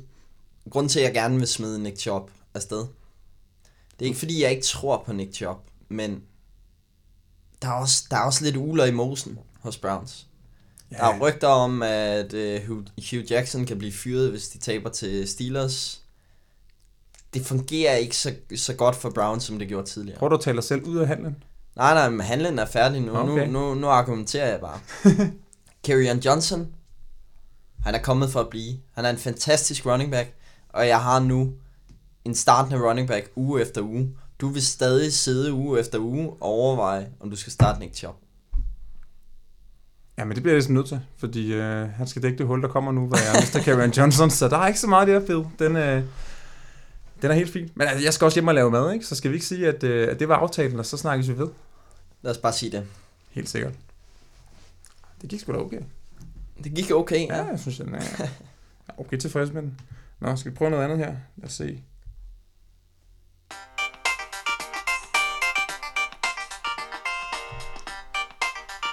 Det er Kevin Colbert fra Pittsburgh Steelers. Uh, hej så. Det er... Øh, ja, øh, nu hedder jeg... Nu hedder jeg... Jeg er Doug Peterson. Det er det, jeg hedder. Ja. Okay. Jamen, jeg nogle gange så glemmer jeg mit eget navn. Jeg ved ikke lige, hvad det er. Men det, øh... Du foretager simpelthen GM-beslutninger hos Eagles. Mm, ja, det gør jeg også. Men altså, ja, vi er jo i liga sammen. Det er jo sådan en... Øh... Hvorfor så ringer du, du til mig? Du ved, jeg ikke laver in-season trades. Jeg trader aldrig i sæsonen. Jamen, jeg er bare simpelthen så desperat lige nu. Fordi, altså, du, du kan jo godt se på mit hold. Altså, jeg har jo ingen receiver. Og til gengæld, så har jeg jo nærmest ikke andet end... Øh, ja, okay, jeg har, jeg har nogen, ikke? Men altså, de, de er sgu ikke helt gode nok. Og dem, jeg har for ustabile. Og jeg har måske en ekstra running back, jeg godt kunne tænke mig at komme af med. Og jeg ved, du har Michael Thomas på dit hold. Og jeg tænker, ham kunne jeg godt tænke mig at få fat i. Så hvad med, at du får uh, Philip Lindsay, og så snupper jeg Michael Thomas, og så, uh, så har du også styrket det der running back korp, som, altså det ser sgu helt ærligt lidt slattent ud. Du vil simpelthen give mig en medium running back for en af ligaens bedste receivers. Ej, nu er vi i en PPR-liga, ikke? Så... Lindsay griber også meget. Hmm. Ja, men det gør Michael Thomas jo også. Oh, jo, jo, jo, jo, men altså... Øh, men jeg, jeg skal have mere end det. Jeg skal have mere end det. Du, det er en af ligaens bedste spillere, du vil have mig til at sende din vej. Og så... Okay, okay. Og det jeg mener med, at jeg har nogle lidt ustabile receiver, der jeg, jeg, jeg, har, jeg har en, jeg godt kunne overveje at sende din vej. Det er Tyrell Williams. Og, og, og tænk lige over det. Altså, nu har han haft to gode kampe. Det kan være, at det øh, kommer til at fortsætte. Det kan også være, at det ikke gør. Men altså, øh, jeg tænker, øh, altså, så får du trods alt ind, du, du kan sætte ind. Og så, øh, og så har du ligesom fået to gode spillere, vil jeg sige, ud af det her. Og jeg får, jeg får som den der receiver, der kan bringe mig hele vejen til slutspillet. Jeg skal have en stjerne for en stjerne. Jeg gider ikke have to middelmåde for en stjerne. Nå. Du har Antonio Brown. Antonio Brown? Lige over for Michael Thomas. Har du så ikke noget andet, du kan, du kan lægge oveni der? Hvorfor skal jeg betale mere? Ej, jeg vil ikke af med Antonio Brown. Det er lige nu, han rammer sin stride. Nu bliver det rigtig, rigtig godt. Jeg har virkelig tiltro til ham. Okay. Du er ikke til hug og stik i? Hvad med, okay, du har Antonio Brown. Ja. Ja, det har jeg. Han er off the table. Ja, det vil jeg sige. Altså, medmindre der kommer mere den anden vej, så. Okay, så lad os gøre Saints Saints. Du sender mig Alvin Kamara min vej for Michael Thomas straight. Men han er jo... Han er jo min stjerne running back. Ja, ja, men du får en stjerne receiver. Oh. Du sagde, du mangler en receiver, og... Ja, det gør jeg også, men så skal jeg jo starte Philip Lindsay. Jeg er selvfølgelig en PPR-liga. Synes du, den er fair? Har du ikke en kicker eller et eller andet? Jeg, jeg har kæmpe kickerproblemer. Du kan få Adam Vinatieri. Han kæmper lidt med en groin. Jeg vil også smide ham oveni, og så... Øh... Jeg er også i godt humør i dag. Så, så har vi sgu en aftale. du er så nem. Ja, men, jeg vil gerne have Adam Vinatieri. Jeg kan godt lide det. Det, er også, det ser godt ud, synes jeg, på holdkortet. Okay. Ja. Så Michael Thomas for Alvin Kamara? Ja, og Adam Vinatieri. Ja, ja, ja. Alright. Han, øh, det er spørgsmålet, om han spiller i weekenden. Ja, jeg tror, jeg tabte den halv. Okay, jeg, jeg har et trade mere. Og, øh, jeg kan godt lide at trade. Nu, nu kører vi med den ringetone, som jeg rent faktisk har, har kørt med i, øh, i en del år. Jeg kører ikke med den mere, men øh,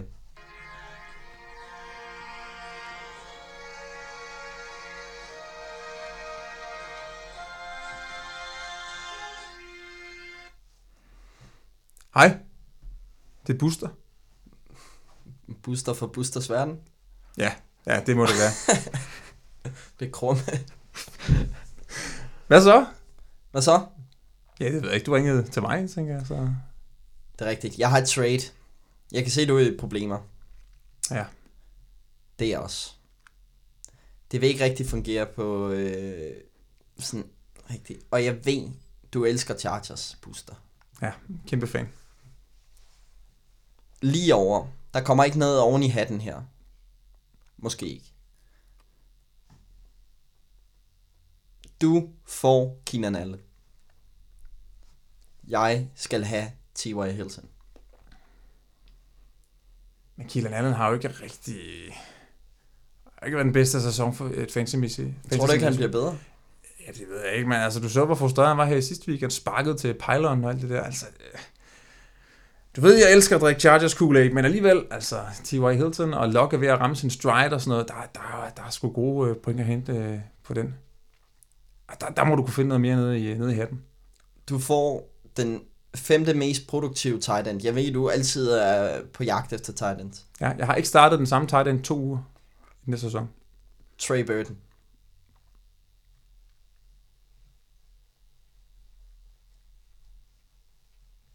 Trey Burton og Keenan Allen. Smid 100 kroner oveni, så har vi en aftale. 125 kroner. Ah, 75. 35. 60. 20. Ej, jeg skal, ej, jeg skal, jeg skal mindst have 50 kroner. Jeg går ikke højere end 35. Jamen, så tror jeg sgu, den ryger. Jeg mangler kontanterne. Det jeg beklager. Jeg tror på T.Y. Hilton fremover. Øhm, han har vist sig virkelig god i den her sæson. De har haft deres øh, bye week. Chargers er på... Nej, har de haft deres bye week? Det er faktisk tvivl. snakke med nu. Colts? Ja, det kan Åh, jeg faktisk ikke huske. huske. Nå, det er også lige meget. Keenan Allen er på bye i den her uge. Ja. Det har været sådan lidt... Øh, ikke super godt med Keenan Allen. Nej, altså det ser egentlig okay ud. Han kan vel stadig nå 1000 yards og sådan noget, men han får ikke nogen touchdowns, så det er vel det helt store problem. Så altså, det er jo ikke fordi, jeg synes ikke, han spiller dårligt. Han bliver jo nok også den, der får mest opmærksomhed, men det, det frustrerer ham jo så også tydeligvis i virkeligheden. Selvom han var ude undskyld over, at han øh, lige øh, fik et øh, hissifit der i, øh, i sidste uge. Min pointe er, ud for de her tre, nu, øh, jeg ved, du har et trade mere i, øh, i gennemposen, men ud for de her tre, som jeg vil gå efter, David Johnson, Carrion Johnson og T.Y. Hilton, dem skal I gå efter. Jeg tror på dem resten af sæsonen. Så hvis I skal ud og trade og lege med noget, så er det dem, I skal gå efter. Og det kan være, der er, det, er, det er selvfølgelig sværere. Øh, Carrion Johnson, T.Y. Hilton er rimelig svære, fordi at de har leveret. Men Ja. Det, Som- er- ja, det er det der problemer. Men altså, man skal bare være god nok til at overtage. Du fik mig med på den ene af dem i hvert fald. Og det er også næsten den anden, hvis ikke du har været så nær, ikke?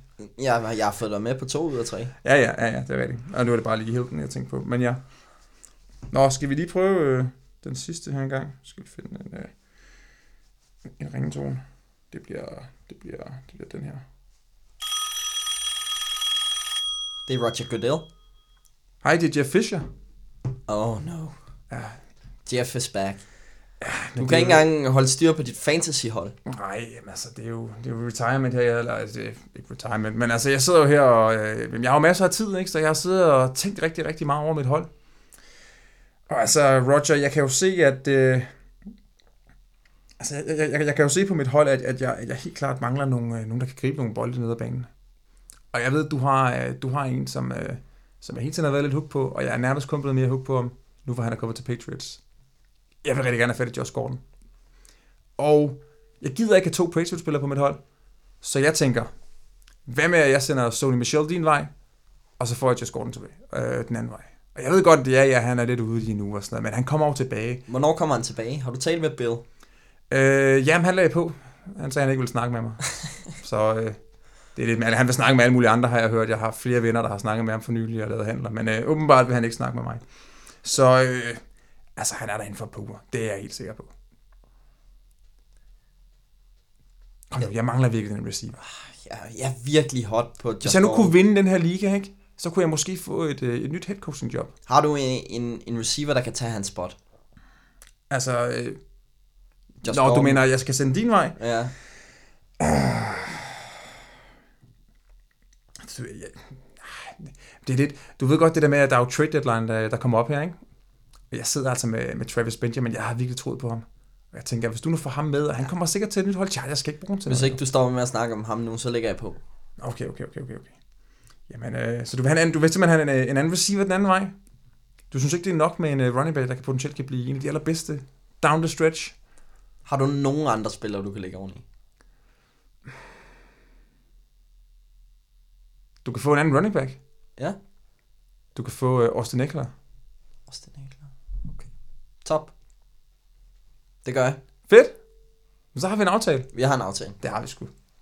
Fordi jeg er allerede i, øh, i, i playoff-tanker, og Sony Michel han er klar til playoff, og han henter det mesterskab hjem. Ja, præcis. Og Jeff Fisher, du, du er på vej mod en 8-8 sæson. Jeg skal, ja, det er jeg jo nok. Men jeg skal, jeg skal have nogle receiver. Det, det kører simpelthen ikke. Alright, det var øh, GM-line. Ja, Jeg håber, I øh, fanger pointen med, at vi ligesom øh, taler om de spillere, som, som der er hotte. Josh Gordon kunne være interessant at få ind på holdet, meget, eksempelvis. meget interessant. Øh, det samme med James White apropos, men det er jo også øh, i forhold til med Sony Michel ting her og sådan noget. Hvis det nu viser sig, at han kommer tilbage og bliver skadet igen eller et eller andet, og det bliver ved med at være et problem.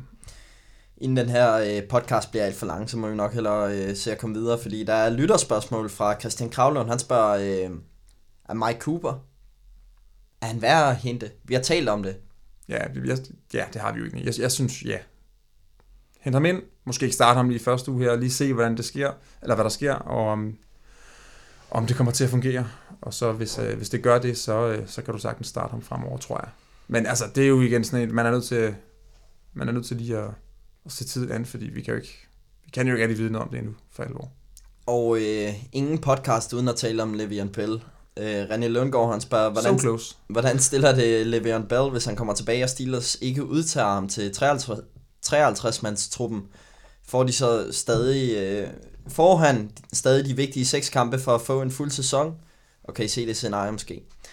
Situationen er jo den, at øh, for jer der ikke ved det, at hvis ikke han stiller sig til rådighed i seks kampe øh, i år, så kan Steelers også bare tage ham næste år, så er han i samme situation, og så kan vi sidde og tale om det i podcasten næste år igen. Øj, Det gider vi ikke rigtig. nej. Øh, men situationen er den, at han skal bare stille sig til rådighed. Steelers derfra, fordi lige så snart han skriver under på sit tag, og det er ham, der gør det. Det er ikke sådan, at Steelers, jo, de kan godt fjerne det, men så er han free agent. Mm. Øhm, så han skal skrive under på det tag, og så er han til rådighed. Og så kan Steelers selv beslutte om... Øh, men jeg tror, de er i, de vil vinde Super Bowl. Så hvis han kommer tilbage, så tror jeg også, de vil bruge ham. Men de kommer stadig til at bruge James Conner meget. Ja. Og derfor, ja, der har James Conner, altså sørg for at holde ham. Han skal nok være produktiv. Big Ben sagde, han kommer til at blive endnu bedre i løbet af den her sæson. Det skal Big Ben jo også sige, men, Mm. men ja, han er kun blevet bedre i løbet af sæsonen. Der er også, altså hvad vil ideen være for Steelers i bare at sige, okay, altså så skulle det være, være sådan en rent spike ting, at man bare siger, du gider vi slet ikke have dig med øh, på roster, fordi det, altså, han er jo en god spiller, så hvorfor ikke og hvis det alligevel er, at du ved, okay, vi kommer ikke til at have ham til næste år, så skal du hvis godt bare øh, få alt det ud af ham, du kan nu, når han kommer tilbage. Jeg ser, det ikke, kamp. jeg ser det ikke som utænkeligt. Altså Steelers er en, en gammel organisation, der er lidt stadig i det, men, men det vil jo det vil stadig det er jo- det, ja. undre mig. Men det er også bare, altså så stedigheden kan jo også bare være at sige, prøv at høre, du, han, øh, hele ideen med det har jo også været, at han ikke bare vil gå ind og løbe sig selv ned i, altså helt ned i jorden, ikke? og så måske blive skadet. Så det vil ikke mere være at, at stikke to ham, hvis man rent faktisk smækkede ham ind og lod ham få en masse carries, og rent faktisk øh, lave noget. Hvis de bare lader ham sidde, så er det jo egentlig på sin vis en okay situation for Bell, fordi så Ja, altså, er jo ikke skadet højst sandsynligt. Steelers, øh, Steelers går meget op i det der med at komme vindende ud af situationer. Eksempelvis øh, med Bruce Arians, dengang han var offensiv koordinator, øh, trak han sig tilbage, men egentlig blev han jo fyret, men det var hvordan de udlagde det, og så mm, kort efter, så mm, var han øh, offensiv koordinator. Så tager man ikke også uh, Dick LeBeau, så vidt jeg husker. Dick LeBeau, ja, og Troy Polamalu, han blev også retired, men, men han gjorde så ikke noget ud af det. Øhm, så ja, det gør øh, Steelers, men de vil selvfølgelig bruge ham, hvis... Øhm, Det Men- tænker jeg. men James Conner vil stadig være attraktiv. Jeg tror, at Le'Veon Bell formentlig melder sig klar på tirsdag efter trade deadline-. Han vil bare ikke trades. Han frygter, han, man, man kan jo ikke vide noget i NFL, og han frygter, hvis han skriver under nu, så trader Steelers ham efterfølgende. Han vil ikke trades, han vil være hos Steelers resten af sæsonen, så han venter til efter trade li- deadline med at skrive under. Ja, det giver jo meget god mening. Yes, det var Le'Veon Bell. Så skal vi til noget startbænk. Og øh, det er jo sådan en lynrunde, hvor vi har, øh, hvor vi øh, stiller en anden spørgsmål om, om man skal starte eller bænke, og du får lov til at lægge ud. Ja, Jamen, vi starter med uh, Mitchell Trubisky, quarterback for Chicago Bears, mod New York Jets. Start eller bænk? Start. Øhm, jeg synes, jeg er stadig ikke fan af Mitchell Trubisky, men de har formået at få noget ud af det offense. Matt, Na- Matt Nagy har virkelig fået gang i det offense, og han er også god langs jorden. Han nogle ekstra gratis point der i, i fantasy, så jeg vil starte Mitchell Trubisky. Ja. Også mod Jets. Jarvis Landry og Browns, de skal til Pittsburgh. Vil du starte eller bænk? Start. Altså, nu må vi jo slet ikke øh, omtale den del af, øh, af Steelers-holdet, som han kommer til at stå overfor. Og selvfølgelig har det, det, det kunne godt have været bedre for Landry måske den her sæson, men altså, jeg tænker stadig, at medmindre det hele det bare ramler sammen som et, øh, som et korthus, så, så tror jeg egentlig stadig på ham. Ja. Så det, jeg vil starte. Nå, ja, undskyld, det er min tur. Ja, det er derfor, du sidder og kigger på mig. Uh, Raheem Mustard, hvis jeg udtaler det rigtigt, running back for San Francisco 49ers mod Cardinals. Start. Der har været noget upside omkring Mustard øh, i de seneste uger. Han får flere snaps end de andre running backs på holdet, og Brady kæmper stadig med skade. Han er også god i kastespillet. Jeg vil starte ham mod et øh, middel mod et øh, Cardinals hold, selvom forsvaret er godt. Det bliver ikke nødvendigvis en højtskårende kamp. Tyler Boyd møder Buccaneers på hjemmebane. Start. Ja, helt sikkert. Mod det forsvar der, der, der skal man have. Men Tyler Boyd har jeg har jo været rimelig, rimelig øh, hype på, og jeg har ham også på, på hold, og han leverer jo egentlig ganske udmærket. Så det synes jeg er rimelig nem. Ja. Uh, Tyler Lockett, wide receiver for Seattle Seahawks mod Detroit Lions. Start. Tyler Lockett har haft en god sæson, har været rimelig solid, selvom Doc Baldwin også er kommet tilbage. Øh, ja, jeg tror på ham mod, mod Lions. Derek Carr og Oakland Raiders, de møder på hjemmebanen Indianapolis Colts. Bæk. Jamen, jeg, ved, jeg synes... Ja, nu kan det jo også være, at han slet ikke er der. Når, øh, ej, men øh, må det ikke de så først rate ham efter kampen. Men nej, jeg, jeg, jeg synes ikke, den situation der er, er skidt lige nu. Jeg, jeg, det vil jeg ikke bryde mig om at starte ham der. Så han kommer et andet sted hen, måske. Men øh, nej. Øh, Vance McDonald, tight end for Steelers mod Cleveland Browns. Start. Specielt på hjemmebane. Vance McDonald er den nye held i Pittsburgh, og han bliver meget vigtig på hjemmebane mod Browns. Så han får en stor kamp. Specielt i PPR. Jeg tror, han får en del catches. Ja. Adrian Peterson skal til New York og møde Giants. Start. Jeg tror, de har en chance for at... Altså, det er ikke sådan en kamp, hvor jeg tror, de kommer lynende hurtigt meget bagud, så derfor tænker jeg, så kan han godt få lov til at være med i hele kampen. Så og de har lige smidt deres nose tackle afsted, Giants, som er ja, god faktisk. runstopper. Det er faktisk rigtigt, ja. Så det, øh, så det giver rigtig, rigtig god mening. Start ham. Matthew Stafford, quarterback for Lions mod Seattle Seahawks. Du er glad for den kamp der? Ja, det er det. Åh, oh, den er svær. Afhængig af, hvad du har.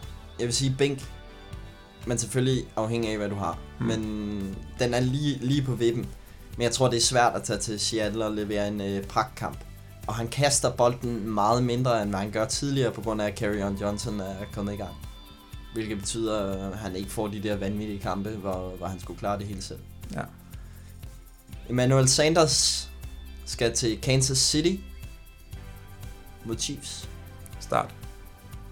Han har jo egentlig leveret ret godt, selvom der er meget, der ikke fungerer hos Broncos, så ser øh, Sanders' stats ret gode ud. Så og Chiefs, ja, Kommer de bagud 30-0, så får Sanders stadig en vigtig rolle. ja præcis, så er de nødt til at kaste. Og Chiefs skal nok leve point, så, så der tror jeg ikke, man skal være så nervøs for, at han øh, pludselig forsvinder ud af gameplanen, så han vil jeg starte. Yes.